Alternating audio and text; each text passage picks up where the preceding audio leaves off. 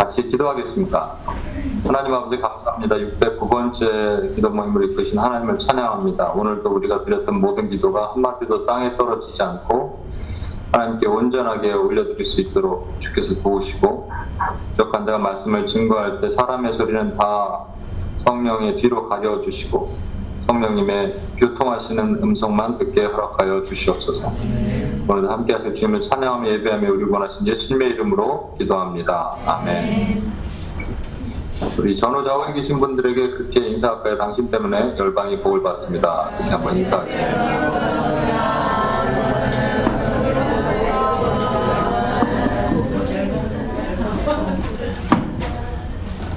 예, 이게 뭐 유튜브 방송하는 것 같죠. 뒤에 배경에 또 책이 딱 있으니까. 예, 우리 성교적 기도를 벌써 파트 10으로 나가고 있는데 지난번까지 했던 내용들이 이런 내용이 있어요. 오늘은 이거 리뷰를 못 하겠습니다. 시간이 없어서 리뷰를 안 하고 그냥 지나가겠습니다만 제가 오늘 10 들어가는데 한 12 정도 가면 다 이렇게 집대성을 해갖고 예전에 이제 미셔널 프로의 성교적 기도의 훈련을 아, 받으신 분이 거의 없죠 지금 다 이제 뭐 딴 데 가시고 그러는데 성교적 기도 훈련할 때는 조금 심플리파이 돼갖고 하는데 아, 지금 좀 많은 걸 좀 애들을 했습니다. 아무튼 그 리뷰를 쭉 해보면서 하나씩 예, 자, 그 작은 교재를 만들어서 리뷰를 하는 시간을 갖도록 그렇게 하겠습니다.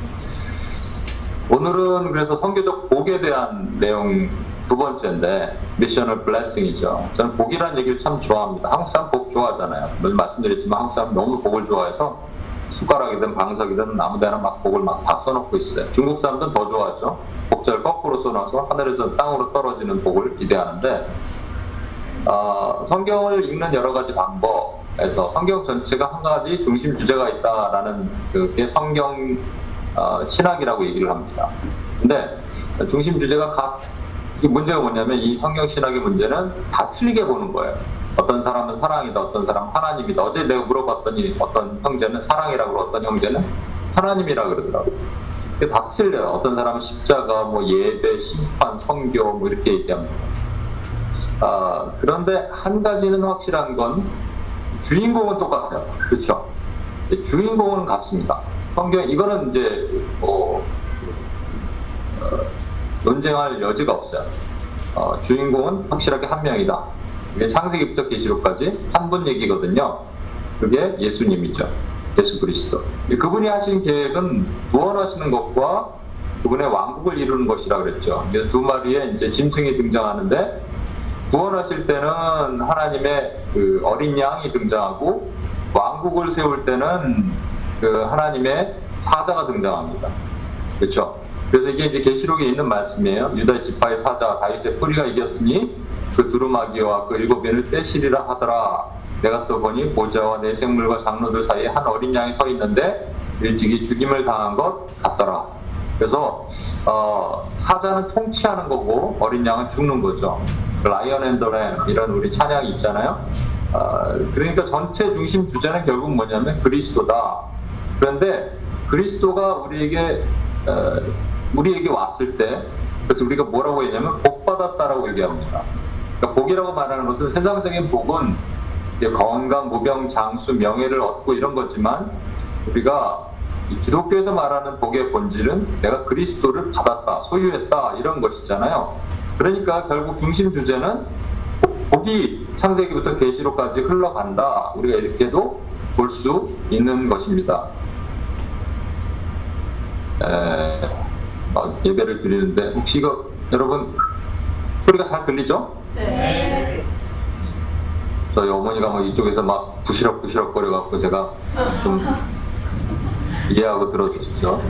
아, 그래서 중심 전체 주제는 복이라는 얘기예요. 복. 그죠? 복인데, 아, 지난번에 뭐를 봤냐면 우리 팔복을, 팔복에 대한 것을 봤습니다. 그리고 아브라함과 복, 그리고 위치는 복, 어, 이런 복들을 우리가 이제 보게 될 겁니다. 앞으로.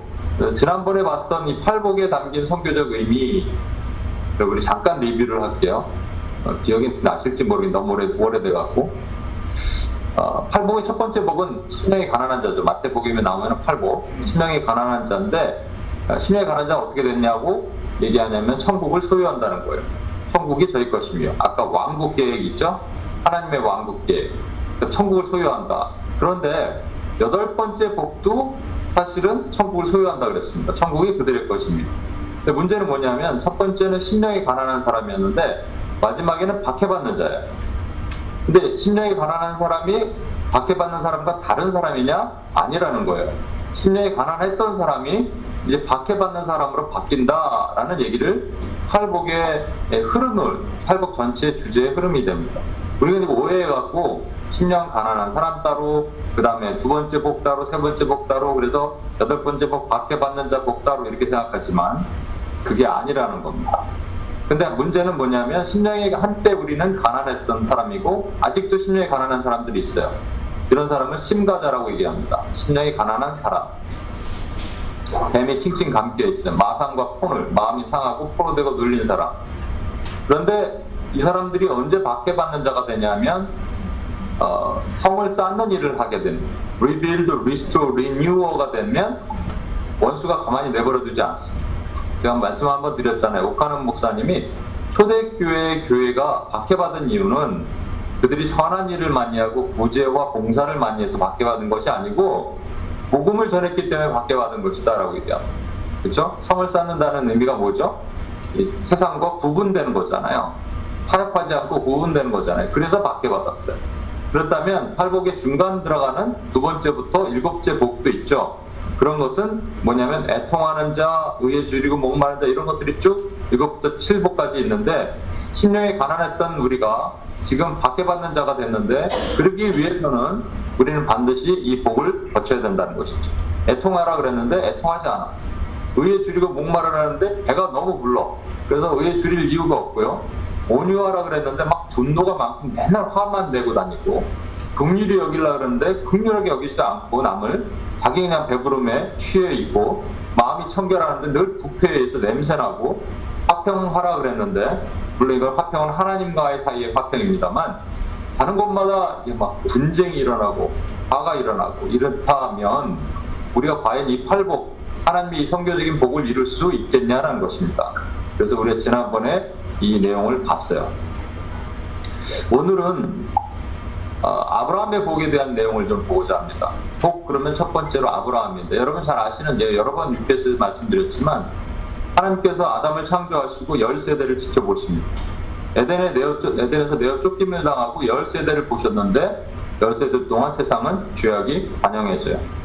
그래서 노아 한 사람을 선택하시고 노아와 그의 가족 외에는 전부 죽이기로 작정하십니다. 어, 노아 때 홍수가 터져야 되는데 어, 터질 때가 무드셀라가 죽을 때. 그렇죠? 무드셀라라는 말은 무트샬라. 그러니까 이 세상에 그가 죽으면 세상에 종말이 온다라는 얘기죠. 그때 하늘에 홍수가 터져서 이 땅의 모든 것을 진멸하죠. 그리고 하나님께서 다시 세대를 만드시는데 열 세대를 지켜보시는 거예요. 그런데 마찬가지예요. 여전히 세상은 죄로 물들어갑니다. 그래서 하나님이 생각하시는 것이 아 내가 한 사람과 언약을 체결하고 그 사람이 잘하든 못하든 그 사람이 특별하든 죄를 짓든 안 짓든 율법을 섬기든 안 섬기든 율법을 지키든 안 지키든 상관없이 언약을 체결해서 내가 그를 의롭다 여겨주자라고 하나님이 작정하십니다. 그게 언약이에요. 언약 신학이에요. 그러니까 그건 쌍방의 언약을 체결해야 되는데 이건 일방적인 언약을 체결하십니다. 그래서 고기를 쪼개놓고 쪼갠 고기 사이에 원래 두 사람이 지나가면서 어, 만약에 언약을 지키지 않으면 이렇게 쪼개버릴 거야 이렇게 얘기를 해야 되는데 뭐라고 얘기하시냐면 아, 브라함에게 고기를 쪼개놓고 기다리라 그래요. 이게 하나님이 나타나지 않으시죠? 횃불이 타는 횃불이 거기를 지나가는 그런 일이 일어납니다. 이거는 일방적으로 하나님이 혼자 언약을 체결하신다는 뜻이에요. 요즘 우리 갈라디아서 읽고 있잖아요. 갈라디아서 핵심은 뭡니까?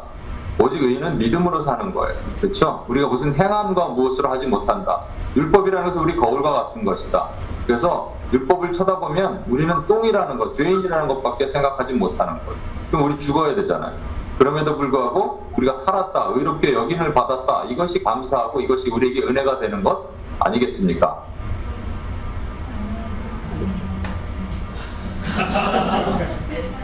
그래서 자꾸 부시럭거리는 소리가 있어 죄송합니다. 안 들려? 네, 괜찮습니다. 감사합니다. 자, 조용히 해달라 그랬는데 우리 어머니가 또 연로하시다 보니 조용히 해달라 그래서 신경 안 쓰시네. 아, 그, 어, 뭐 얘기했죠? 네, 하나님이, 하나님이 거기를 어, 혼자 언약을 체결하셨다. 그래서 아브라함 한 사람을 선택하셔서 그를 의롭게 여겨주신 거예요. 그렇죠? 의롭게 여겨주시고 그의 후손된 사람들인데 여기서는 후, 후손이 이스라엘도 있지만 중요한 말이 뭐- 뭐냐면 이 말씀입니다. 이거 같이 한번 읽어볼까요? 창세기 7장 3절 시작. 너를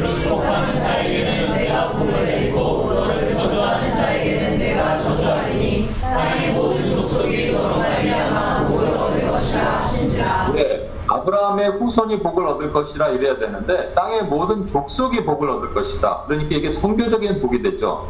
아브라함과 그 복이 아브라함의 후손 이스라엘에만 흘러가는 것이 아니고 모든 족속 그러니까 선교가 되는 거예요. 모든 족속이 너로 말미암아 복을 얻을 것이라 말씀하십니다. 우리 갈라디아서 요즘 묵상하고 있는데 갈라디아서 3장 8절에도 동일한 말씀이 있어요. 이것도 한번 읽어볼게요. 또 하나님이 시작.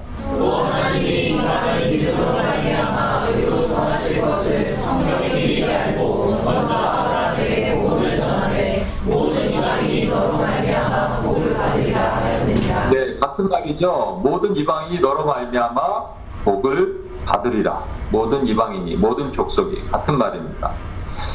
어, 그런데 여러분 중요한 거를 그냥 쉽게 간과하고 넘어갔던 것이 하나 있는데요. 아까 읽었던 말씀인데 어, 너를 축복하는 자에게 내가 복을 내리고 너를 저주하는 자에게 내가 저주하리니 I will bless those who bless you and whoever curses you I will curse. 이게 그러니까 우리 이 말씀이 성경에서 이루어진 일이 있냐라는 거예요. 아브라함에게 복을 내린 사람에게 복을 받았고 저주한 사람이 저주 받은 일이 있냐는 거예요. 만약에 없다면 이것은 상징적인 의미로 아브라함의 후손들이 이렇게 아브라함 후손에게 잘하면 복 받고 아브라함 후손에게 못하면 저주 받고 이런 일이라고 생각하냐는 것이죠. 만약 예를 들어서 우리 원기 형제가 회사를 갔는데 원기 형제 직장 상사가 되게 넌 크리스천인데 되게 못되게 굴어요. 맨날 하드타임 주고 뭐 일을 다시 해오라고 막 집어 던지고 원기 형제 옆에서 못하게 한 그 사람은 그래서 결국은 저주받아서 중풍에 걸리더라. 뭐 이렇게 되는 거. 근데 원기 형제한테 되게 잘하는 사람이 있어요. 맨날 커피를 사다 주고 밥도 사주고 그런 직장. 넌 크리스천임에도 불구하고 그렇게 했더니 그가 복을 받아서 로또에 당첨되더라. 이런 뜻이냐라는 거예요. 통상 이렇게 설교를 하시는 분들도 있는데 사실 뭐이 이 박사는 그런 의미가 뭐 없지 않아 있을 수도 있지만 본질은 그게 아닙니다, 여러분. 여기 중요한 거는 너를 축복하는 자에게 내가 복을 내리고 너를 저주하는 자에게 내가 저주하리니. 그러니까 실제 복을 받은 사람과 저주받은 사람이 있냐는 거예요, 아브라함 시대. 그럼 있다라는 것을 여러분 알아야 됩니다. 어, 하나님의 저주가 있는데요. 어, 이 바로가 있습니다. 아브라함이 어, 하란을 떠나서 75세 하란을 떠나서 그리고 이제 가나안으로 입성을 했는데 가나안에 흉년이 왔어요. 그래서 전 가족이 애굽으로 이주를 하죠. 그러니까 애굽에 도착하자마자 어, 그 일행을 보고 이 바로의 이제 신하들이 받겠죠. 왕이시여 지금 보소서 저 가나안에서 어떤 일행이 왔는데 엄청난 여자가 왔습니다. 네, 정말 절색 미인입니다. 그래 그 여인을 데려와라 그 일행을 데려오라. 그래서 이 여인이 누구냐 그랬더니 내 동생입니다. 이렇게 얘기했잖아요. 어 그럼 나에게 아내로 삼을 수 있겠느냐? 물론입니다. 데려가십시오. 이 아브라함의 표현 아닙니까? 물론입니다. 당장 데려가십시오. 자기 살라고. 그렇게 했습니다. 그런데 이때 사라의 나이가요. 이때 아브라함이 한 80세 정도 됐으니까 사라의 나이가 70입니다. 70 할머니예요 여러분. 아무리 좋은 보톡스를 맞고 해도 할머니 할머니 야, 할머니가 그 당시 우리 지금보다 좀 어, 수명 연장이 두 배 정도 두 배는 아니고 한 1.5배 정도 일다고 치면 여러분 뭐 70에서 이쯤을 빼도 한 50세 여러분 왕이 50세 여자 보고 해로우라 요즘 그게 말이 되겠어요 말이 안 되죠 말이 되게 할 수는 있는 방법은 한 가지가 있습니다 바로의 눈에 콩깍지를 씌우면 돼요. 눈을 뒤집어 버리면 돼요. 어떻게 뒤집어질 수 있느냐? 뒤집을 수 있는 사람은 뒤집을 수 있는 객체는 딱 하나밖에 없어요. 뭐냐면 사단입니다, 여러분. 어, 왜냐하면 사단이 창세기 13장, 아, 창세기 아, 3장 어, 15절에 원시복음이라 그랬죠. 그래서 여자의 후손이 네 머리통을 박살낼 것이다. 이 얘기를 들었거든요. 그래서 여자의 후손만 나타나면 후손의 가능성만 보이면 무조건 죽이려고 하여튼 발버둥을 칩니다. 근데 보니까 아브라함 한 명과 언약을 체결하셨어요. 아브라함을 예의주시하겠죠. 그리고 아브라함이 어떻게 움직이는가? 그래서 아브라함을 죽이려 그럴 텐데 아브라함 못 죽여요. 하나님이 보호하시니까. 그래서 택한 방법이 사라를 다른 남자한테 넘겨버리면 되겠죠.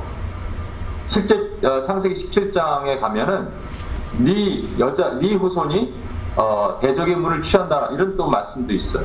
그러니까 그냥 엄청나게 긴장하고 있는 거예요 사단이. 지금 사단이 그래서 이 사라를 애굽 왕에게 넘기려 그랬어. 그런데 어떻게 됐어요? 여호와께서 아브라함의 아내 사례의 일로 바로와 그 집에 큰 재앙을 내리십니다. 큰 재앙, 저주받았어요. 그렇죠? 하나님의 저주가 이걸로 끝난 것이 아닙니다. 두 번째는 아비멜렉, 블레셋 왕이 있어요. 블레셋 왕, 음, 이때는 언제냐면요. 아브라함이 한 99세쯤 됐을 때입니다. 이제 곧 이삭을 낳기 전이에요.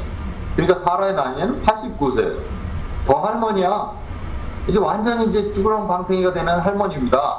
그런데 너무 아름답다고 또 데려와래. 그래갖고 자기 아내를 삼으려고 그래요. 그 꿈에 하나님께서 나타나셔서 아비멜렉을 막 책망하시죠. 어떻게 이렇게 가능하냐고요? 아까도 말씀드렸지만 인간적인 방법으로는 불가능한 거예요. 아무리 이뻐도 아무리 이뻐도 탄력이 얼굴에 막 그때까지 막 콜라겐이? 이거 말이 안 되는 거 아니에요? 그러니까 이 얘기는 뭐냐면 눈을 뒤집어 버리면 됩니다. 사단이 아비멜렉의 눈을 뒤집어 버리면 가능한 거예요. 그런데 사단의 아, 아비멜렉의 집이 어떻게 됐어요? 여호와께서 이왕 아브라함의 아내 사라의 일로 아비멜렉 집의 모든 태를 받으셨더라. 받으셨의더라? 받으셨더라. 네, 받으셨더라. 예, 받으셨어요. 그러니까 여러분 저주받은 것이죠. 여러분 그렇다면 너를 저주하는 사람을 내가 저주하고 라고 얘기할 때 너를 저주한 것이 누구냐면 본질적으로는요 바로 아비멜렉 뒤에 있는 사단이에요. 사단이 저주받은 거예요. 그렇죠? 이 사단의 꾀임에 의해서 바로와 아비멜렉이 그런 행동을 했는데 저주받은 거예요. 그렇죠? 그러면 결국 사단이 저주받은 겁니다. 사단은 저주받은 자의 에, 삶을 살게 되어 있습니다.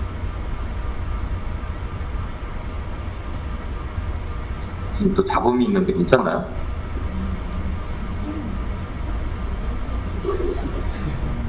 괜찮아요? 하나는 안 들려요. 아, 여러분들에게는 안 들려요? 네. 아, 여러분 영적인 귀가 되게 좋은가 봐. 예. 하나님 나쁜 거 다 막으시고 좋은 것만 듣게 하시고. 자, 두 번째는요. 하나님께서 축복하시죠. 너를 축복하는 자를 내가 축복하리라. 그러니까 아브라함을 축복한 사람이 있었습니까? 이거 딱 얘기하니까 유페스 코리아는 마치던데 있었죠. 우리 멜기세덱이라는 사람이 있죠. 멜기세덱이 이렇게 얘기합니다. 이제 그가 아브라함에게 축복하여 이르되 천지의 주제시여 지극히 높으신 하나님이여 아브라함에게 복을 주옵소서. 이게 이제 소돔과 고모라 이 연합군이 지고 나서 이 롯을 어, 이제 롯, 롯을 구출해 내오면서 이때 에, 아비멜 아, 아비멜 멜기세덱이 와서 그를 축복하는 장면입니다. 그 다음 보십시오. 너희 대적을 내 손에 붙이신 지극히 높으신 하나님을 찬송할지로다. 하매 아브라함이 그 얻은 것에서 10분의 1을 멜기세덱에 주었더라. 여러분 10분의 1, 11조는 누구한테 바치는 겁니까? 하나님에게 바치는 겁니다. 그렇다면 이 멜기세덱이라는 인물 자체를 히브리 기자가 이미 기술을 했어요. 히브리서에 보면 신비한 인물이에요. 아버지도 없고 어디서 났는지 모르고 살렘 왕이고 제사장이고 왕이면서 제사장인 사람 그가 아브라함을 축복했어요. 그랬더니 여러분 축복했다면 어떻게 된다는 거예요? 축복했더니 축복받아야 되는 것이죠. 이 멜기세덱은 히브리서에 우리 주 예수 그리스도의 모형이 된다. 또 좀 더 신학적인 의미로 보면 예수님이 이 땅에 현현하신 하나의 모습이 된다. 이런 얘기를 합니다. 그리스도의 현현이다. 그렇다면 여러분 좀 이상하지 않아요? 예수님이 아브라함을 축복했더니 예수님이 복을 받아. 아니 예수님은 원래 하나님이신데 무슨 복을 받을 필요가 뭐가 있어요? 그런데 예수님이 복을 받는다는 이 자체가 매우 매우 중요합니다. 왜 중요한지 그 다음에 장면을 제가 설명을 드릴게요. 우리 지난번에 우리 사르밧 과부 얘기는 참 오랫동안 했습니다. 그렇죠? 사르밧 과부의 중요한 건 사르밧 과부인데 사르밧 과부에게 나타난 엘리야가 매우 중요합니다. 근데 엘리야는 사실은 하나님의 사람이라고 거기 성경에 기록하고 있어요. 그러니까 엘리야 자체는요 그리스도를 나타내는 거예요. 그리스도. 그래서 엘리야 이게 왜냐하면 예수님께서 이런 얘기를 하셨거든요 제자들에게 그 이 엘리야 시대 3년 반 땅에 기근이 있었을 때 엘리야가 그 이스라엘의 그 많은 과부들이 있는데 그곳에 보내심을 받지 않고 시돈 땅 이방 땅에 이 사르밧 사렙다에 있는 한 과부에게 보내심을 받았다. 그래서 그리스도께서 이 땅에 오실 때 수많은 사람들이 있지만 정말로 마음이 가난한 심령에게 보내심을 받아서 그 영혼을 구원한다라는 그리스도의 사명을 얘기를 한 겁니다. 그런데 우리 지난번 기억하실 거예요. 이 엘리야가 또 다른 모습을 보이는 거예요. 뭐냐면 엘리야가 제자의 모습을 보이는 겁니다. 무슨 얘기냐면 우리 기억하시죠? 엘리야를 하나님께서 그리시네가 옆에 숨겨두세요. 그리고 까마귀를 보내서 떡과 이, 이 고기를 갖다 주십니다. 그리고 그리시네가 물을 마시게 하는데 그리시네가의 물이 말라요. 그 마르면 원래 어떻게 해야 되냐면 유대 땅 어디 부엘세바나 근처에 가서 또 물을 마셔라. 누군가 너를 도와줄 것이다. 이렇게 얘기하셔야 되는데 시돈 땅으로 가라 그러신 거예요. 시돈 땅으로 왜 간 거예요? 물 마시러 간 겁니다, 여러분. 물 마시러. 지금 목이 말랐거든요. 목이 마른 그가 물을 마시러 갔단 말이에요. 물을 마시러 갔는데 배도 고프니까 근데 한 여인을 만난 여인에게 나에게 떡을 달라 이렇게 얘기했습니다. 죽었다 깨나도 줄 거 없습니다 그랬는데 그냥 뭐 달라 그랬죠. 어, 일단 나부터 주고 그 다음에 어, 너희 집에 복이 임할 것이다 얘기한 것을 그 여인이 믿죠. 믿음으로 그 집에 구원이 임한 거예요. 그 집에 이 곡식가루와 기름이 떨어지지 않습니다. 근데 중요한 것은 곡식가루와 기름으로 함께 만들 수 있는 게 떡이죠. 떡, 떡은 뭘 의미하냐면 생명의 떡, 산떡, 하늘의 만나 대신 우리 주 예수 그리스도. 그러니까 이것을 영적인 의미를 해석한다면 어, 누구에게 예수 그리스도를 모르는 사람에게 그리스도의 복음을 전하는 일을 하는 거예요. 근데 이 사람이 지금 어떤 상태였냐면 이 엘리야가 목이 마른 상태였습니다. 영적인 고갈의 상태였어요. 그 여러분 영적인 고갈된 상- 분이 계십니까 여기? 영적으로 힘들어요. 고갈됐어요. 말라버려요. 성령의 충만이 막막 drain 됐어요. 뭐 어떻게 해야 되냐면 통상 우리가 생각하는 건 기도원 가고 아니면 뭐 이게 신앙서적 많이 읽고 아니면 뭐 3일 금식하고 아니면 부흥 집회 가고 누구랑 상담하고 이렇게 하면 좀 해결이 될 것 같죠. 근데 성경이 말씀하시는 건 그게 아니라는 거예요. 어떻게 해야 되냐면 하나님을 모르고 오늘 죽어가는 영혼에게 찾아가서 예수 그리스도의 복음을 증거할 때 WPS 나가서 복음을 증거할 때 우리의 드레인된 영혼이 다시 소성되는 역사가 일어난다는 겁니다. 이게 놀라운 비법이에요. 모르셨진 않죠? 여러분 다 알고 계셨죠? 예. 이것입니다. 그래서 뭐냐면 이 자체를 보면은 아까까진 그리스도였는데 지금 그 모습이 제자로 싹 바뀌는 거예요. 아까까진 그리스도가 지금 제자로 바뀌는 거예요. 그렇다면 잘 보십시오. 아브라함 너에게 너를 복주는 자를 내가 복을 주고 너를 복, 보- 너를 축복했던 멜기세덱 예수 그리스도가 복 받을 거야. 근데 예수님이 복 받을 이유는 없어요. 근데 예수님이 복 받기 위해서는 어, 예수님과 우리가 하나 되면 우리도 복 받는 거예요. 그렇죠? 근데 우리가 그리스도와 한 몸을 이루죠. 그렇다면 그 얘기는 뭐냐면 우리가 누군가 아브라함 같은 사람, 하나님의 백성, 하나님이 구원하시고 작정된 백성에게 축복을 했더니 동시에 그 복이 우리에게 임하더라 라는 뜻이랍니다. 이 놀라운 비밀을 우리가 깨달았어요. 근데 여기서 끝난 게 아닙니다. 사르밧 과부와 비슷한 사르밧 과부와 엘리야와 좀 비슷한 모형에 있는 모델 관계에 있는 사람이 있습니다. 그것이 누구냐면 어, 오,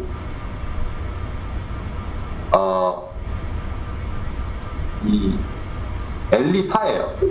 그러니까 엘리야는 열왕기상 전체와 한 3장까지 나오고요. 열왕기하는 엘리사 얘기를 쭉 나옵니다. 엘리야와 엘리사는 참 비슷하지만 조금씩 다른 모습을 보여요. 여기서도 엘리야 때 나타났던 살박과부와 엘리사 때 등장하는 또 다른 과부가 한 명 나오는데 참 비슷하지만 조금 다른 모습을 보입니다. 우리 뭐, 어, 말씀을 같이 한번 읽겠습니다. 저랑 교독할 텐데 여러분이 먼저 1절 읽으시고 제가 2절 읽고 하겠습니다. 시작.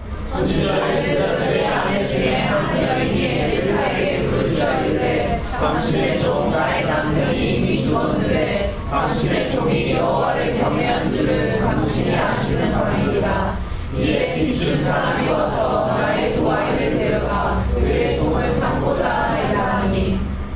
엘리사가 그에게 이르되 내가 너를 위하여 어떻게 하랴? 내 집이 무엇이 있는지 내게 말하라. 그가 이르되 계집종의 집에 기름 한 그릇 외에는 아무것도 없나이다 하니 이때 너는 밖에 나가서 모든 이웃에게 그릇을 빌리라. 이 그릇을 너는 내 두 아들과 함께 들어가서 문을 닫고 그 모든 그릇에 기름을 부어 차는 대로 옮겨 놓으라 하니라. 여인이 물러가서 그의 두 아들과 함께 문을 닫은 후에 그들은 그릇을 그에게로 가져오고 그는 먹었더니 그릇에 다 찬지라. 여인이 그 아들에게 이르되 또 그릇을 내게로 가져오라 하니 아들이 이르되 다른 그릇이 없나이다 하니 기름이 곧 그쳤더라. 그 여인이 하나님의 사람에게 나아가서 말하니 그가 빚을 갚고 남은 것으로 예, 아까 말씀드린 것처럼 엘리사와 엘리야는 참 닮은 꼴이 많고요. 여기 등장하는 한 과부도 사르밧 과부와 닮은 꼴이 있습니다. 어, 이렇게 기름병 얘기가 또 나오고요. 그렇지만 분명히 다른 것이 있어요. 먼저 이 여인이 엘리사를 찾아온 이유는 남편이 있었는데 남편이 죽었어요. 참 가난했나 봐요. 그래서 남편이 빚을 지고 죽었는데 그 빚을 갚지 못하니까 두 아들을 지금 노예 종으로 팔, 팔게 됐습니다. 그것을 이제 하소연하려고 지금 엘리사에게 찾아왔습니다. 어, 이, 이 사르밧 과부와 이 여인의 가장 큰 차이는 사르밧 과부는 엘리야를 몰랐고요. 이 여인은 엘리사를 잘 알고 있습니다. 이 여인의 남편과 엘리사의 관계는 스승과 제자의 관계예요. 그리고 어, 당신의 종이라고 그랬으니까 충직한 종이었던 것 같아요. 참 충성스럽게 섬기는 사람이었던 것 같고 여호와를 경외하는 사람이다. 1절에 이렇게 얘기하고 있죠. 어, 제가 그 트레스 아침 엊그저 어저께죠. 아, 이렇게 하다가 그때 예, 이런 얘기를 했습니다. 성경을 보다 보면 하나님께 좀 삐진 사람들이 있는데 대표적으로 삐진 사람이 이제 하박국 선지자다.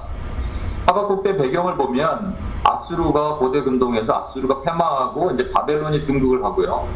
그 다음에 아수르와 대립하던 애굽이 아수르를 치러 올라가다가 그걸 중간에 막던 요시아 왕, 하나님께서 가장 기뻐하시던 왕 중에 하나는 요시아 왕이 죽임을 당하는 그런 어려움을 겪게 됩니다. 어, 예. 죄송합니다. 저, 예, 기계신 분이 지나다니셔갖고, 어려움, 에, 어려움을 겪게 돼요. 그래서, 어, 이, 지금 하박국 선지자가 생각해 봤을 때 이런 거예요. 하나님, 이 악인이 어떻게 의인을 이렇게 힘들게 하는데, 하나님은 그냥 보고만 계십니까? 라고 얘기를 하는 것이죠. 하나님 어떻게 그냥 가만히 계십니까? 이렇게 얘기를 하는 거예요.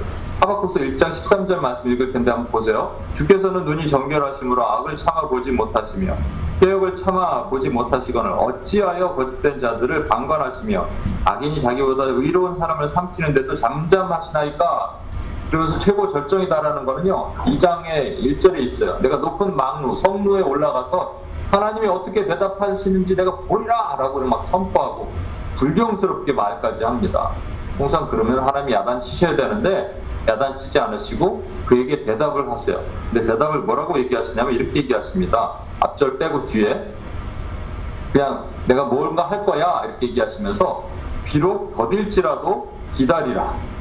지체되지 않고 반드시 응하리라. 비록 더딜지라도 기다리라. 지체되지 않고 반드시 응하리라. 제가 이제 7에서 아침 때이 얘기를 했는데 여러분 보시면 비록 더딜지라도와 지체되지 않고는 서로 상반되는 얘기입니다. 그러니까 제가 원기 형제랑 같이 산책을 하면서 야 빨리 천천히 가자 이렇게 얘기하는 거는 똑같아요. 빨리 가자는 얘기야 천천히 가자는 얘기야. 비록 더딜지라도 지체하지 않고 빨리 조속히 이런 말이 어떻게 있을 수 있습니까? 근데 여기에는 엄청난 의미가 담겨 있거든요. 비록 더딜지라도는요 보여지는 현상이에요 보여지는 상황이에요 지금 상황이 어렵지 눈에 보이는 건 힘들지 그런데 그 상황 너머 그 언덕 너머에 있는 것을 봐라 소망의 눈을 가지고 봐라 그래서 지체되지 않고 곧 이루리라 반드시 이루리라 라는 거예요 우리 이 땅을 살면서 사실 어려운 상황을 삽니다. 어려운 고난도 와요. 힘든 일이 와요. 내 뜻대로 되지 않는 어려움들이 있어요. 그런데 어떤 사람은 그것만 보고요. 어떤 사람은 그것 너머에 있는 언덕 너머에 있는 소망을 보는 거예요. 왜 언덕이 있냐면요. 하나님께서 높은 산, 낮은 골짜기를 다 깎아서 평지로 만드셔요. 여호와를 인정하는 사람은 그 길을 깎아서 그 길을 곧게 하시리라. Make your. 내 길을 지도하시리라는 말, 땅을 깎아서 앞에 안 보이는 것을 보게 하시리라 이런 뜻이거든요. 어찌 보면 지금 이 여인에게도요 그런 마음이 있는지 모르겠어요. 어, 우리에게도 이런 상황이 있어요, 그렇죠? 열심히 하나님의 일을 섬겼어요. 최선을 다해서 섬겼는데 이 여인이 가족이 그렇잖아요. 지금 어, 엘리사의 제자고 충성스러운 종이었고 하나님을 경외한 자였는데 뭐 지금 가산 다 날리고 아들은 둘은 지금 종으로 팔려가게 됐잖아요. 우리 삶에도 그런 일이 있습니다. 우리가 최선을 다해서 하나님을 섬기고 봉사하고 섬기고 했는데 일상의 일은 잘 안 되는 거예요. 안 풀리는 거예요. 뭔가 막히고 고난과 환란이 온다면 여러분 마음이 어떻겠습니까? 여기 계시는 선교사님이 어, 이 정말순 선교사님이라는 분이 계세요. 그 중국의 에, 이제 중국의 GMS 선교사, 그 통해 선교사들이 많이 추방을 당하고 있거든요. 계속적으로 이분들 추방을 당하셔서 그냥 중국 다시 한국 갔다가 들어가려 그랬는데 못 들어가는. 짐이고 뭐고 그게 다 있잖아요 거기. 근데 그분 한 분뿐만 아니라 최근에 많은 분들이 추방을 당하셔서 그분들끼리 모여서 같이 서로 위로하고 힐링 타임을 갖고 다음 대책 우리가 어떻게 할까? 중국을 못 들어가니까 중국 그 디아스포라들 쪽으로 가서 선교를 하자. 문제는 그렇게 나와 계셨는데 바로 나와 있다고 선교 후원도 다 끊기고 어떤 분들은 스트레스로 인해서 병도 생기고 그래서 그렇게 하나님께 열심히 봉사하고 충성했더니 남은 것은 가난과 지병이더라. 얼마나 마음이 힘들어요. 한 집사님 있습니다. 이분이 어, 교회를 개척할 당시부터 섬겼던 분이에요. 정말로 새벽 기도부터 주일 밤늦게까지 새벽을 섬기고 수요일날 금요 철야 가장 늦게까지 나오고 교회 봉사 모든 것을 도맡아 했는데 남편 비즈니스가 잘 안 됐더니 부도가 났어요. 그래서 반지하에 모든 그한 가족이 다 이게 어, 모여 살아야 되는 그런 어려움을 몇 년 동안 겪었습니다. 그러다 보니까 그냥 성경 읽기도 싫고 기도하기도 싫은 거예요. 그냥 뭐 새벽 기도는 뭘 나가 주일은 예배를 뒤에 이렇게 좀 앉아 있다가 일찍 나가는 거예요.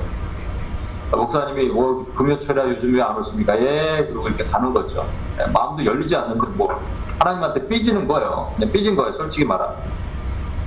아, 이런 사람들이 많죠. 사실 이 과부도 하나님께 이렇게 삐져 있을 수도 있습니다. 그래서 엘리사를 찾아왔어요. 엘리사는 사실은 음, 하나님의 사람이라고 엘리야도 똑같이 얘기했기 때문에 하나님의 모형이 됩니다. 근데 이 엘리사가 이 여인에게 이렇게 찾아온 여인에게 이렇게 얘기합니다. 내가 너를 위하여 어떻게 하랴? 어디서 많이 들어본 것 같지 않아요? 너를 위하여 어떻게 하랴?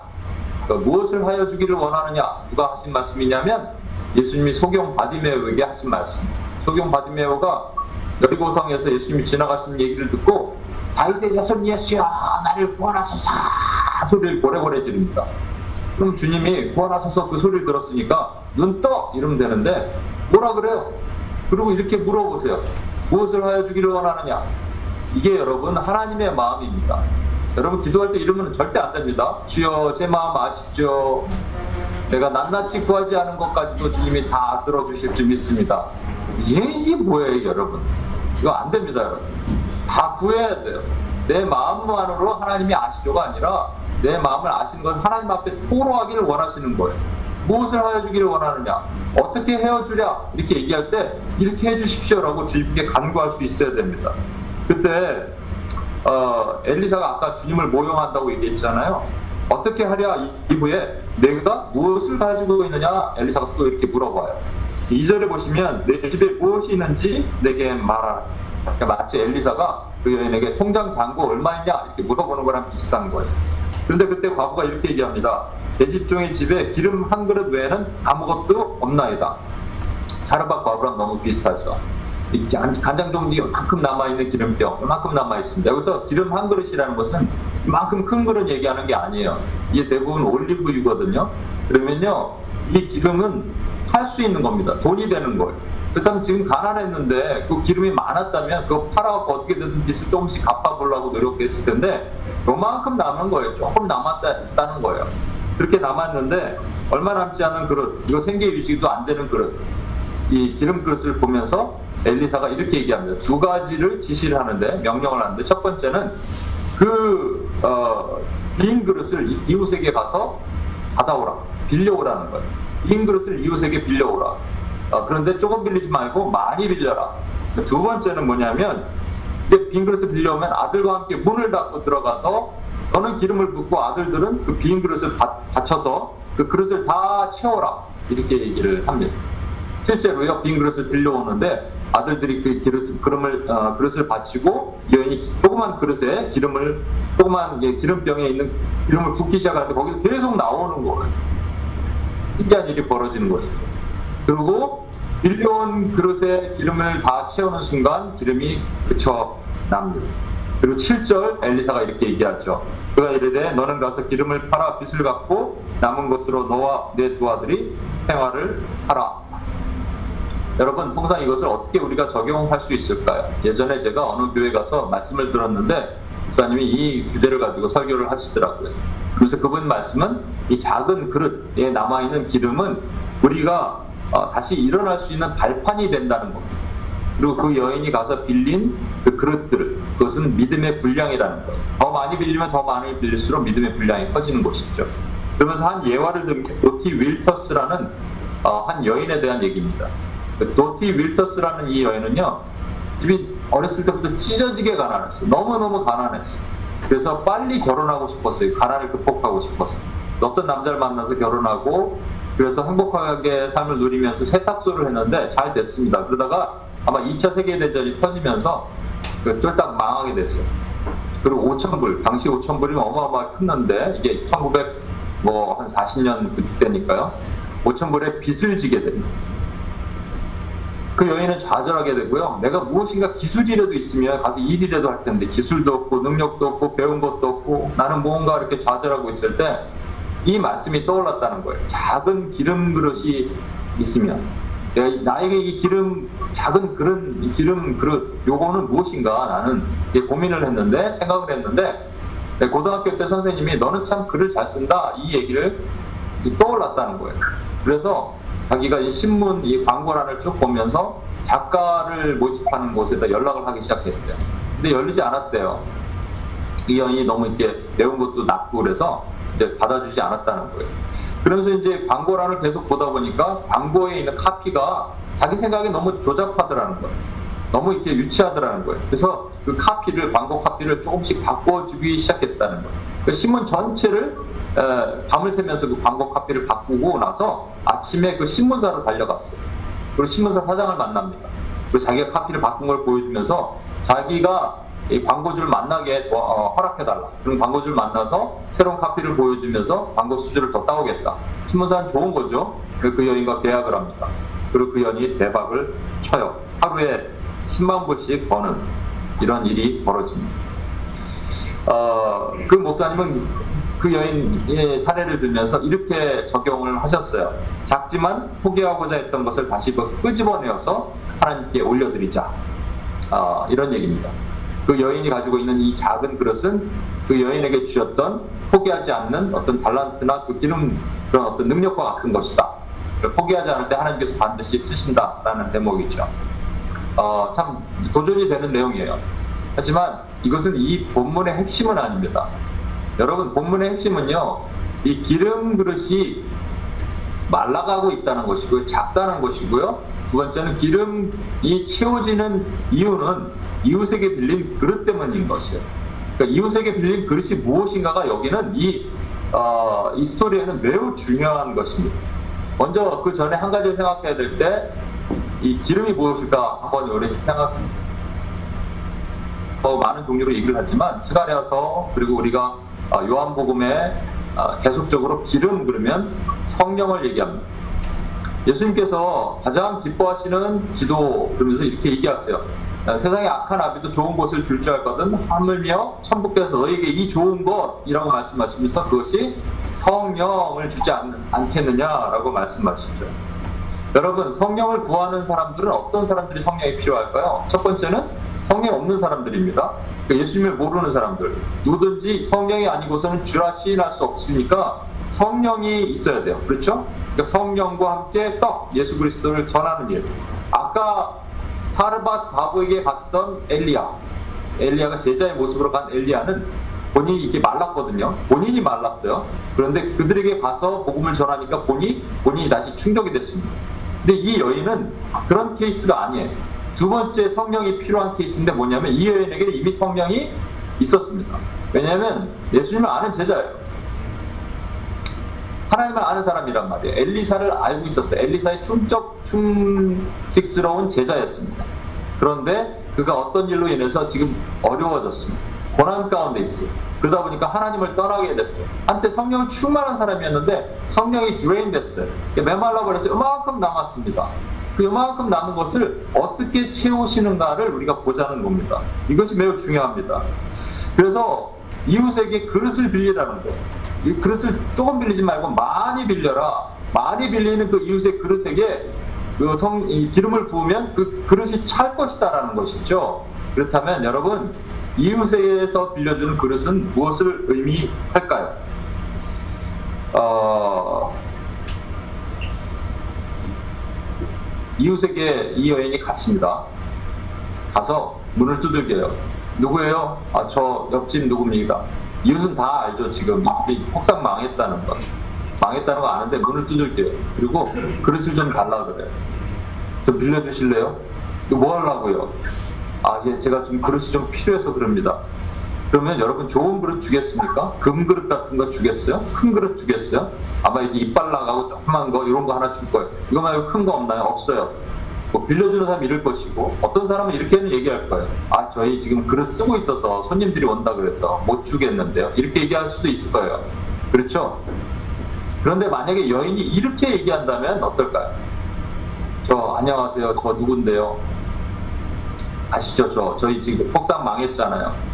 그리고 이제 두 아들이 종으로 끌려가게 된 위기에 처해서 제가 엘리사님에게 얘기했던 엘리사는 다 알죠 그 당시 사람들이 엘리사님한테 얘기했더니 엘리사님이 이웃에게 그릇 좀 빌려오라고 얘기합니다. 첫 번째 그 여인이 말을 했을 때 자기 가정 상황과 모든 걸 얘기했을 때 그 실상을 잘 모르고 있던 많은 사람들이 마음이 동했겠죠. 공감이 되고 마음이 찡했는데 엘리사가 그것을 하라고 하셨어요. 어유 그러면은 당연히 빌려주죠. 그릇 더 필요하지 않으세요? 더 가져가세요. 아 너무 많은데 아 괜찮아요. 더 가져가세요. 이러지 않았을까요? 여러- 여러분 그렇다면 이 그릇을 오늘날 적용한다면 어떨까요? 여기 예를 들어서 원기 형제가 오늘은 원기 타임. 원기 형제가 어, 지금 원- 은정자매가 지금 이루고 있는 어, 몸이 힘들잖아요. 그래서 이렇게 기도해달라고 어, 합니다. 그런데 이게 누군가 고난 가운데 어려운 가운데 있으면 본인도 기도가 잘 안 되고 힘들 수도 있어요. 그렇죠? 예를 들어서 예를 드는 거예요. 원경제가 막 재정이 좀 어려워요. 힘들어요. 그럼 남도 모르고 있었죠? 원경제는 부자라고 생각하고 있었는데 재정이 어렵다고 생각, 본인이 얘기 안 하고 있다가 누군가에 가서 내가 여러 가지 상황이 힘들고 어려운데 저를 위해서 좀 기도 좀 해주세요. 라고. 그런데 본인이 이렇게 나가고 싶겠어요? 그 자존심도 상하고 그런 일이 있잖아요. 그런데 하나님이 마음을 주셨어요. 어느 날. 넌 가서 이웃에게 가서 네 상황을 얘기하고 같이 기도해달라고 손을 붙잡고 얘기해라. 그러면 기도해줄까요? 안 해줄까요? 저는 해준다고 믿습니다. 여러분, 그렇다면 이 그릇의 정체가 뭔지 대충 짐작이 가시죠? 그릇의 정체는 함께 마음을 담을 수 있는, 함께 기도를 담을 수 있는 우리들의 마음이 됩니다. 문제는요, 이렇게 누군가 고난 가운데 있고 어려운 가운데 있으면 그래서 많은 사람들에게 가서 같이 나누면 돼요. 나누면 그분들을 통해서 함께 기도도 받고 도움도 받고 할 수 있습니다. 그런데 우리는 잘 그걸 못해요. 첫 번째 두 가지 이유인데 첫 번째는요 자존심이 상해요. 아 내가 저 이것까지 누구에게 얘기해야 되나? 최근에 누가 되게 어려움을 겪고 있는 어, 지체 얘기를 들었습니다. 그래서 함께 주변에 있는 정말 정직한 기도를 할 수 있는 사람들에게 나누자 나누고 같이 기도하자 얘기했는데 잘 얘기를 못 하더라고요. 어, 첫 번째 이유는 자존심도 상하고 두 번째는 자기 얘기를 뒤에서 이렇게 수근덕거리는 게 너무 싫고. 여러분 수근덕거리는 게 문제예요 지금. 함께 이렇게 정말로 가슴을 찢으면서 기도하는 그 기도를 해주겠다는데. 그렇죠? 두 번째는요 더 큰 이유인데요. 믿음이 없어서 그렇습니다. 아유 이렇게도 기도했는데 안 들어주시는데 뭐 여러 명이 기도한다고 들어주실까? 이런 거예요. 그 예전에 한번 얘기했는데 어떤 어, 실화인지 가짜인지 모르겠는데 어, 이 상가 2층에 있는 교회가 있는데 3층에 술집이 있대요. 맨날 거기서 막 음악 소리가 들리고 막 가라오케 소리가 들리고 그래서 이분이 막 이렇게 새벽 기도 때 목사님이 개척교회인데 주여 저 집이 다 불타게 하여 주시옵소서 이렇게 기도했는데 어느 날 진짜 불이 난 거예요. 근데 경찰에서 연락이 왔대요. 조서를 받으라고. 그 주인, 술집 주인이 어느 날 새벽 기도 이렇게 문을 쑥 열고 들어갔더니 주여 저 2층에 불타게 하여 주시옵소서 이렇게 하는 소리를 들었는데 그러고 나서 불났다는 거예요. 아, 그러니까 그러니까 당신이 지금 목사님이 기도해서 이 집이 불났다고 이게 신고가 들어왔는데요. 그랬더니 목사님이 아 설마 기도한다고 불이 났겠어요? 이랬다는 거예요. 이게 농담 삼아 얘기하는 거지만 여러분 우리의 믿음이 이것밖에 안 됩니다. 아유 지금 이렇게도 안 되는데 뭐 지금 같이 뭐 마음을 나누면서 기도한다고 될까요? 여러분 아닙니다. 되는 거예요. 아까 말씀드렸던 그 집사님 있죠. 쫄딱 망해갖고 마음 상해갖고 하나님께 단단히 삐져서 그래도 안 나가던 그 집사님에게 어떤 권사님이 찾아왔어요. 요즘 왜 이렇게 새벽 기도도 안 나오고 왜 금요 철에도 안 하고 그래? 아니 됐어요 권사님. 아니 됐어요. 저는 뭐 하나님 뭐 그 정도. 그런데 권사님이 마음을 다해서 같이 손잡고 기도해 주는 순간 마음이 좀 찡했대요. 그 권사님이 이렇게 얘기하더래요. 우리 집사님이 기도를 기- 이 상황을 기도로 편지로 이렇게 써갖고 나한테 주면 내가 복사해서 주변에 사람들에게 나눠줄게. 근데 아니라고 그랬대요. 아, 아니, 괜찮아요. 됐어요.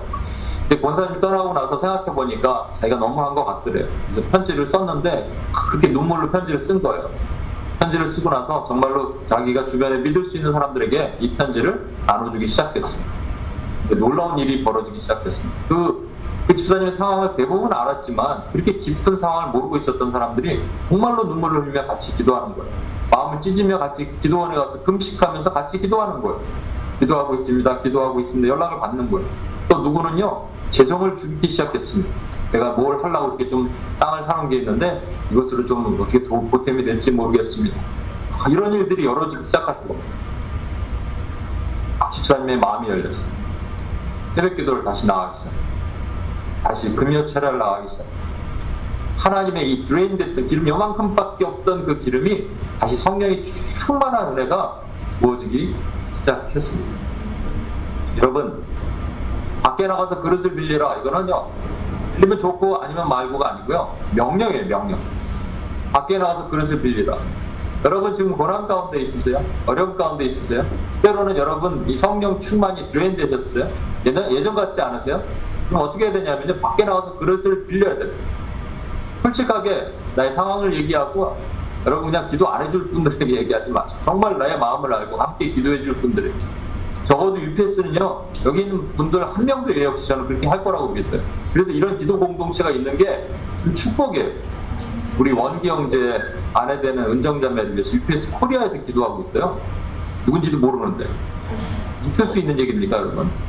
그런데 그렇게 하고 있는 거예요.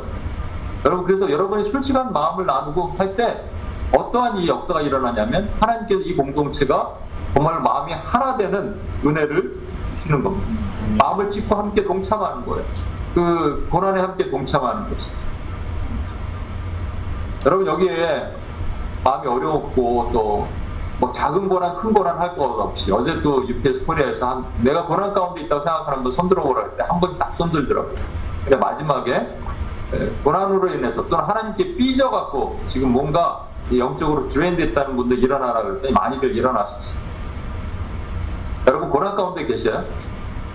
어, 물어볼까요? 나 지금 고난 가운데 있다 그러는 분 한번 손 한번 들어보세요. 없어요? 와, 굉장히 아무도 없네. 아, 크리스찬이 고난을 받아야 될까요? 안 받을 수도 있을까요? 아, 무조건 받는 겁니다. 뭐 제 얘기가 아니라 성경의 얘기예요. 고난을 피해갈 수 없어요. 어, 그렇다면 여러분 지금 고난 안 받고 계시죠? 근데 곧 고난이 임할 거예요. 곧 고난이 임합니다. 왜 안 받고 있으니까 그렇잖아요. 그럼 고난을 피해갈 수 있는 제가 놀라운 비법을 하나 알려드릴까요? 근데 아 여기서부터 여러분 마음이 확 열릴 거예요, 그죠? 고난을 피해갈 수 있는 비법 뭐냐면 누군가 고난 받고 있는 사람의 고난에 동참하면 됩니다. 어떤 사람이 지금 건강의 어려움, 관계의 어려움, 재정의 어려움으로 고난 가운데 있어요. 마음이 상했어요. 그리고 한때 뜨거웠는데 지금 기름이 요만큼밖에 안 남았어요. 근데 여러분이 다가가서요, 그 고난에 함께 동참하는 거예요. 그분이 요청했을 수도 있고 여러분이 먼저 다가갈 수 있는데, 그래서 뭘 할 수 있냐면요, 고난 같이 고난에 동참하는 거예요. 금식하는 거예요. 기도하는 거예요. 철회하는 거예요. 그러니까 안 해도 되거든요. 동참하는 거예요. 고난이거든요. 금식 자체가 고난이잖아요. 배, 배고프잖아요. 이사야 58장에 뭐라 그랬냐면 하나님이 기뻐하시는 그 금식은 흉악의 결박을 풀어준다. 우리 흉악 아닙니다. 나의 흉악의 결박이 아니고 누군가의 흉악의 결박을 풀어주는 거예요. 스가랴 7장에는 그것이 하나님의 금식, 하나님이 원하시는 금식이라고 얘기했어요. 누군가 묶여 있죠. 덩어리 되고 귀머거리 된 귀신도 사실 왜 우리가 못합니까 제자들이 그랬을 때 기도와 금식 외에는 이런 이유가 나갈 수 없다. 그렇죠. 고난이죠. 이게 고난이에요. 누군가 힘들어하는 사람이 있으면 그 사람의 고난에 동참하는 거예요. 그리고 그것도 줄 수 있고 여러분 마음도 줄 수 있어요. 또 여러분 재정도 줄 수 있습니다. 이거 나한테 써야 되거든 지금 안 쓰면 사실 나에게 고난이거든요. 근데 흘리는 거예요. 플로잉 하는 거예요. 그때 고난이 같이 동참이 되는 겁니다. 주님이 가장 원하시는 삶이 뭔지 아세요? 고난을 동참하는, 고난을 나누는 삶이에요. 그러면 여러분 원래 예를 들어서 오늘 원기탐이고 원기 형제가 고난이 있어. 근데 여기 평균 가사님이 그 고난에 동참했어. 같이 금식하면서 막 일주일 금식하고 막 같이 기도해주고 있어요. 그래서 원래 그 고난 타임이 형균으로 가야 되거든. 최평균 평균 가사의 고난이 가야 되는데 점프. 그래서 지금 고난을 같이 나누고 있으니까 점프해서 그 다음 타임에 윤기로 가는 거예요.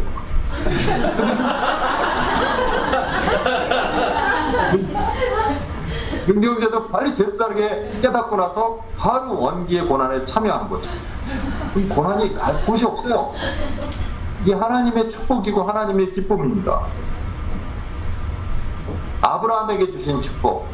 너를 축복하는 자를 내가 축복하고 너를 축복했던 자가 멜기세덱이니까 멜기세덱 그리스도 그리스도를 내가 축복하겠다 그랬는데 그리스도와 우리가 하나 되잖아요. 그러니까 우리가 축복받는 거예요. 여러분 누군가 고난 가운데 있는 사람, 누군가 어려움 가운데 있는 사람, 누군가 이 기름병이 말라서 한때 충만했는데 지금 drain drain out된 분들에게 여러분이 다가가서 같이 한번 울어주고 같이 금식해주고 같이 기도해주고 그렇게 하는 것이 하나님의 놀라운 축복의 은혜가 임한다는 겁니다. 근데 중요한 건 뭔지 아세요? 여기서 엘리사가 문을 닫고 두 아들과 함께 이 기름병에 기름을 담으라 그랬어요. 문을 닫는 게 중요합니다. 예, 이거 지금 요청하시는 분, 이 기름이 말라가 버리신 분들은 문을 닫아요. 문을 닫는다는 게 뭐를 의미하는 줄 아세요? 그것이 믿음, 더 큰 중요한 믿음이에요. 세상에 이렇게 막 떠벌리고 다니는 것이 아니라 문을 닫고 하나님과 일대일 독대를 갖는 거예요. 예수님께서 회당장 야이로의 딸을 고치시는 장면이 있죠. 회당장 야이로의 딸을 고치실 때 이 딸은 죽은 것이 아니라 잔다 그랬을 때 사람들이 비웃습니다. 그러니까 사람들 다 내보내요. 그리고 야이로의 부모 부모와 그리고 세 명의 제자만 데리고 들어갑니다. 야고보, 어, 베드로, 야고보, 요한 있죠. 이 세 명이라는 말 자체는 사실 삼위의 하나님을 상징하는 교회 연합을 얘기를 하는 거예요. 최소단 어, 증인이 두 명, 세 명이잖아요. 그 교회 연합을 얘기를 하는 겁니다. 사실은 교회의 태동이에요. 교회는요 문을 닫고 하나님께 기도하는 거예요. 근데 문제는 남한테 요청을 해놓고 저를 위해서 좀 기도해 주세요. 제가 이렇게 힘듭니다. 얘기했더니 그 사람이 알겠습니다.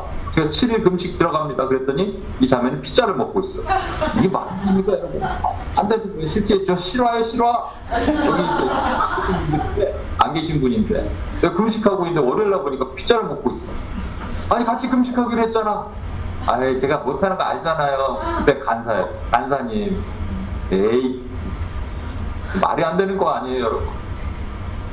문을 닫고 기도하는 거예요. 함께 기도하는 거예요.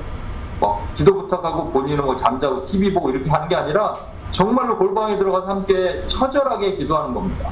그때 성령의 역사가 일어나는 겁니다. 놀라운 은혜가 일어나는 거예요. 네. 여러분 과거의 정체는요 우리 옆에 있는 어, 지금 힘들어하는 이 성령의 이 기름이 지금 좀 말라버린 한 영혼일 수도 있고요. 더 크게 본다면 아까 어, 여인과 두 아들 세 명이잖아요. 그러니까 교회의 모습일 수 있어요. 대한민국의 교회, 미국의 교회 성령이 드레인됐어요. 아 이게 지금 말라버렸어요. 그래갖고 지금 뭐 옛날같이 충만함이 없어요. 이 땅의 황무함을 보소서라고 막 찬양할 때 그 뜨거움이 없어요. 여러분 교회도 마찬가지예요. 그럴 때 여러분이 그 교회를 위해서 그릇을 빌려주는 거예요. 작은 거 간단한 동지만 말고요. 엄청 큰 항아리 같은 그릇을 여러분의 마음을 담아서 빌려주는 거예요. 그리고 함께 기도하는 거예요. 그때 하나님의 교회가 살아나는 역사가 일어나게 하실 겁니다. 제가 가장 많이 듣는 얘기, 목사님 7대, 아, 8대 불가 사이에요. 뭐, 목사님 어떻게 생활하세요? 나도 몰라. 근데 자, 나도 모르는데요. 하나님 참 어떻게든 채우고 먹이시고 입히세요. 그런데 중요한 거는 저는요, 저, 저한테 어떤 재정이 들어오든 떼어내요. 떼어내서 11조와 그 다음에 그 나머지 거를 떼어서 이것을 선교 헌금으로 씁니다. 선교와 구제 헌금. 그런데 저는 이때가 가장 기뻐요. 이것이 막 쌓여가서 이거 누구에게 흘릴 수 있는 어떤 선교사님에게 좀 작지만 너무 작은 거예요. 흘리는 것들 너무너무 기뻐요, 저는. 이, 순- 이 순간만큼은 저희 이 성령 충만함이 없어요.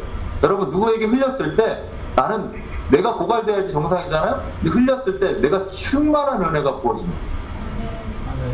저는요, 누군가 슬퍼하고 힘들어하고 아파하고 고난 가운데 있는 사람들을 보면 제가 힘들어요. 왜냐하면 내가 기도하지 않아서 그렇구나. 그러면 다시 기도원을 들어가든 금식하든 합니다. 여러분 이때 제가 힘들어야 되잖아요. 근데 제가 충만해요. 충만해지는 것을 느껴요. 이게 하나님 나라의 비법이에요. 너를 복주는 자를 복주고 너를 저주하는 자를 저주하리라. 사단은 결국은 그래서 저주받았어요. 근데 우리 주 예수 그리스도는 축복받으셨고 그리스도와 연합된 교회도 함께 축복받는 겁니다. 이것이 복역을 흘리는 자를 아, 자의 축복이에요. 이 시간 잠깐 한번 눈을 감을게요. 안주 잠깐 해주시겠어요? 눈을 감고요. 여러분 한 가지 한번 생각해 볼게요. 그냥 내가 그릇을 지금 빌려줄 수 있는 사람이 누군가?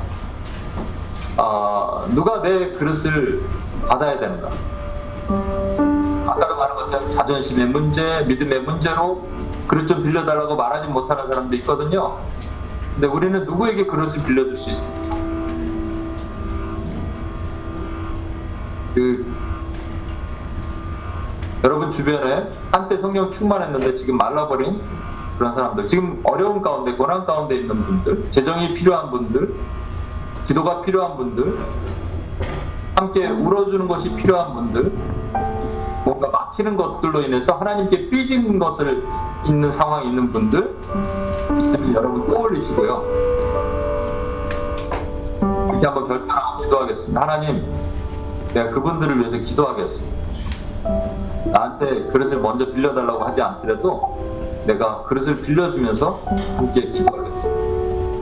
여기 여기 여러분 이 방에 계신 분들도 서로를 위해서 기도해도 좋고요. 여러분 아는 분들 지금 기도가 필요한 많은 영혼들이 있거든요. 내 주변에 그 중에서 지금 진짜로 절박하게 한때 충만했던 사람인데 지금 뭔가 하나님께 단단히 마음이 어려운 분들 그런 분들을 위해서 함께 지금 함께 한 목소리로 한번 기도하고 나갔으면 좋겠습니다. 같이 한번 기도하시겠습니다.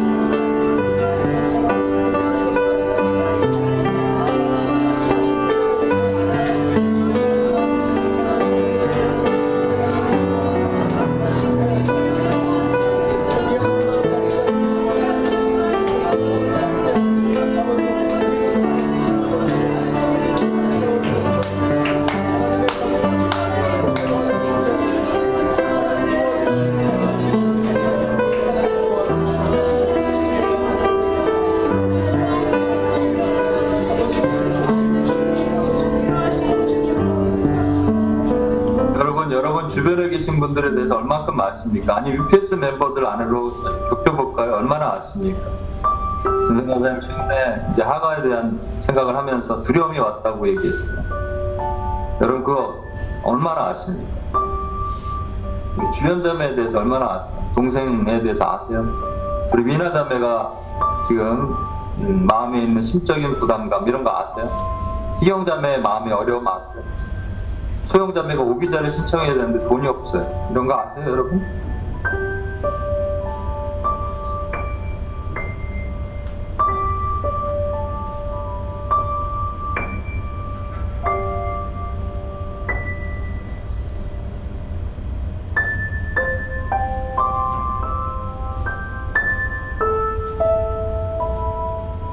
아, 한 번만 더 기도하고 있습니다.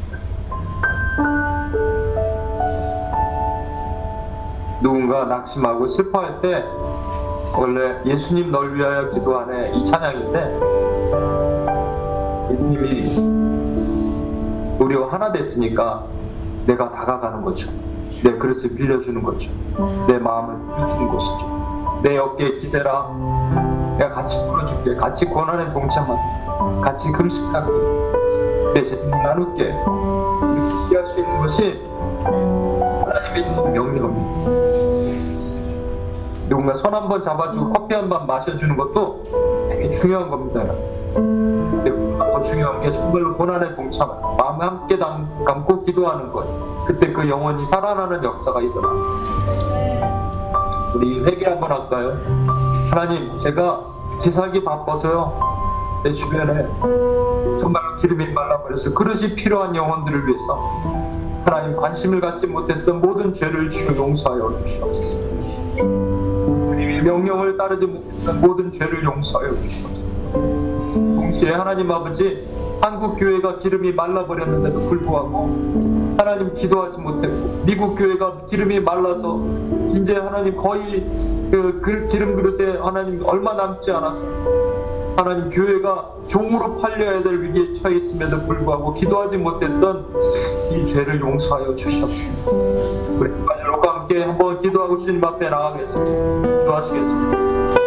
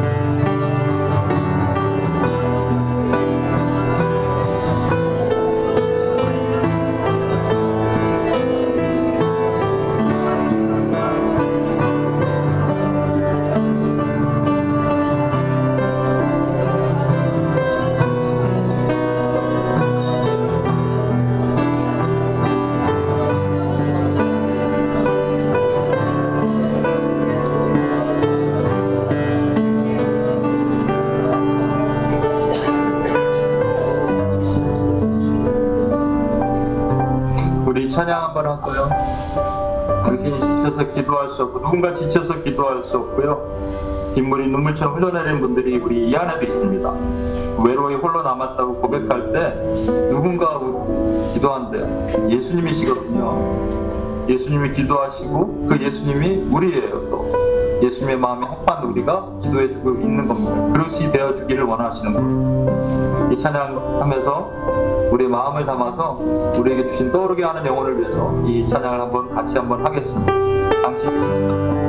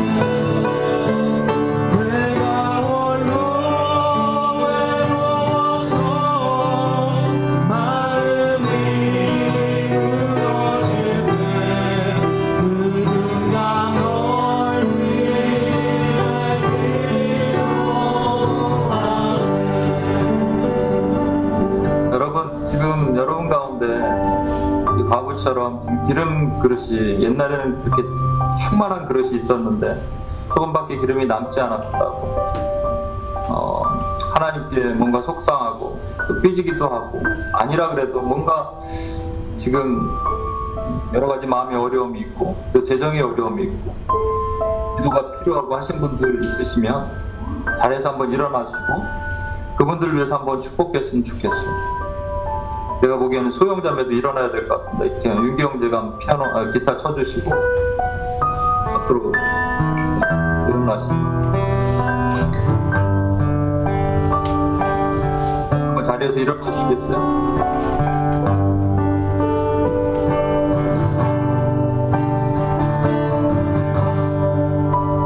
여러분 이분들을 보시면 손을 한번 뻗겠습니다. 손을 뻗고 당신이 지쳐서 기도할 수 없고 눈물이 빗물처럼 흘러내릴 때 누군가에다가 예수님 널 위하여 예, 바꿔서 한번 부르도록 하겠습니다.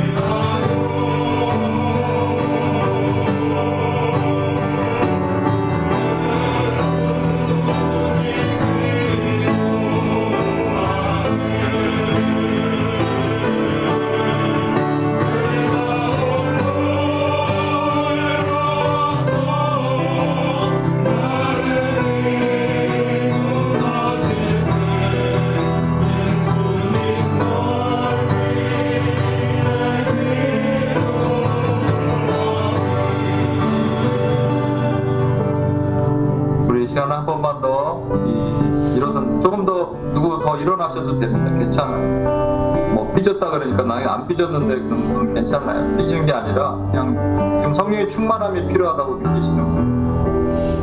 기도가 필요한데 솔직히 나누지 못했던 분들 이런 분들 자리에서 일어나셔서 우리 한번 기도 받았으면 좋겠어요. 지금 그런 분들 자리에 일어나시고 주변에 계신 분들에게 분들이 손을 좀 다가가셔서 손을 얹고 다 일어나실까요? 일어나셔서 그분들에게 다가가셔서 손을 얹고 같이 한번 기도하는 시간을 가졌으면 좋겠습니다.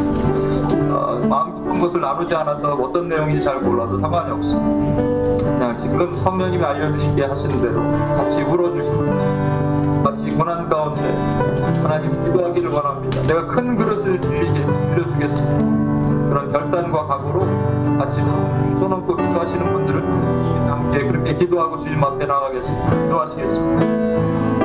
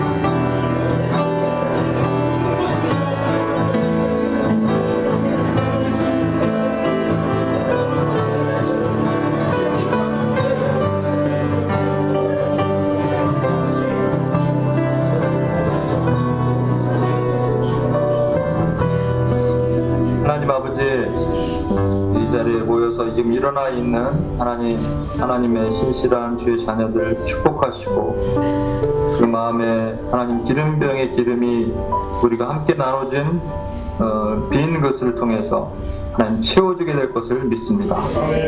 하나님 감사합니다. UPS 공동체가 서로 기도해주는 공동체로 세우게 하신 하나님의 은혜를 찬양합니다. 이 모든 것이 하나님으로 왔고 또 하나님께서 왔으니 하나님이 이루어 주시옵소서. 예수님께서 어, 누군가를 축복하셨을 때 그 축복이 예수님께 다시 와서 예수님의 축복을 우리에게 나눠주시기를 원하시는 것을 믿습니다.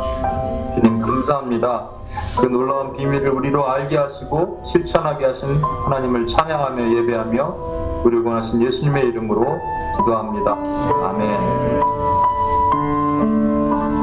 여러분 아, 한 가지 더 할 텐데 지금 제가 그 어, 현금 봉, 어, 봉투를 좀 나눠드리라고 할 겁니다. 봉투를 가지시고요. 지금 당장은 아니고요. 여러분 일주일 동안 한번 생각해 보십시오. 뉴페스 코리아도 그렇게 하기로 했어요.